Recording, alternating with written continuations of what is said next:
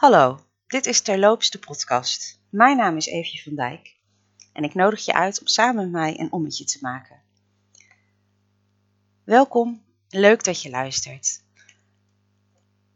Ben jij team adventkalender of team adventskalender? Direct toen ik het idee kreeg om deze maand een serie te maken met het thema adventkalender, wordt er bij mij thuis gediscussieerd, ja maar is het nou adventskalender of adventskalender?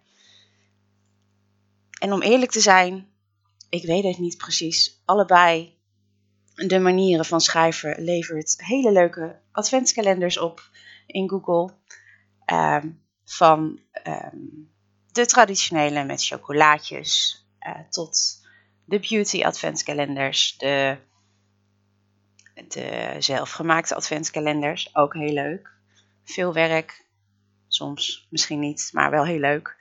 De speciale kalenders met bier, met thee. Als iemand zin heeft om mij een adventkalender te geven. Die met thee lijkt mij heel erg leuk. De erotische adventkalenders. Noem het maar op. Je kan het zo gek niet verzinnen. En het is ook niet zo gek dat we dit doen. December is toch een beetje een maand waarin iedereen een beetje in de stand van bezinning raakt. Een stand van reflectie. Of nou ja, iedereen. Het, het, het wordt je gemakkelijk gemaakt. Je bent vaker thuis. Al hebben we dat dit jaar natuurlijk sowieso al wat meer gedaan. Maar misschien ben je iets meer binnen. Wat minder in de tuin. Of wat minder uh, overal aan het wandelen. Omdat het ook wat kouder en guurder is. Sinterklaas is weer in het land. Dus het weer is weer wat grilliger. Maar ook eigenlijk wel weer lekker. Ik ben eigenlijk altijd heel erg dankbaar dat we verschillende seizoenen hebben die we ook daadwerkelijk aan de lijve kunnen ondervinden. Het lijkt me enorm saai om alleen maar standje heel warm of warm te hebben. Zoals een vriendin van mij en mijn peetochten op de Keimaneilanden. Maar goed, ben jij team adventskalender of adventkalender? En wat ik daar eigenlijk mee wil zeggen is het maakt niet uit. Het hoeft allemaal niet perfect. En om mij heen zie ik soms dat mensen van alles willen. Uh, het gevoel hebben dat er en met kerst en met Sinterklaas cadeautjes moeten komen. Het gevoel hebben dat het vooral gezellig moet zijn. De keuzes moeten maken. Bij wie gaan we het vieren? Het was iets, dit jaar misschien iets makkelijker. Um, maar goed, het maakt dus niet uit.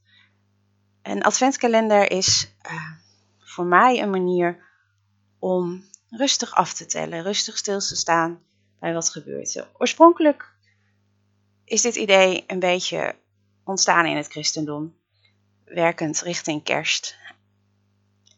En advent betekent natuurlijk eigenlijk niet meer en niet minder dan komst. En waar je op wacht, maakt niet zoveel uit, maar ik denk dat in, in de meeste religies wel een element van verwachting zit. En in onszelf eigenlijk ook. Dus het mooie en het leuke aan advent is natuurlijk dat je heel bewust wat meer stilstaat bij dingen. De adventkalender zoals we die nu kennen uh, bestaat misschien een paar eeuwen. Oorspronkelijk was het een adventskrans omdat een Duitser de kinderen waar hij voor zorgde in het weeshuis geloof ik uh, graag wilde helpen om te weten wanneer het nou eindelijk kerst zou zijn. Met negentien rode kaarsen en vier witte op de zondagen voor kerst.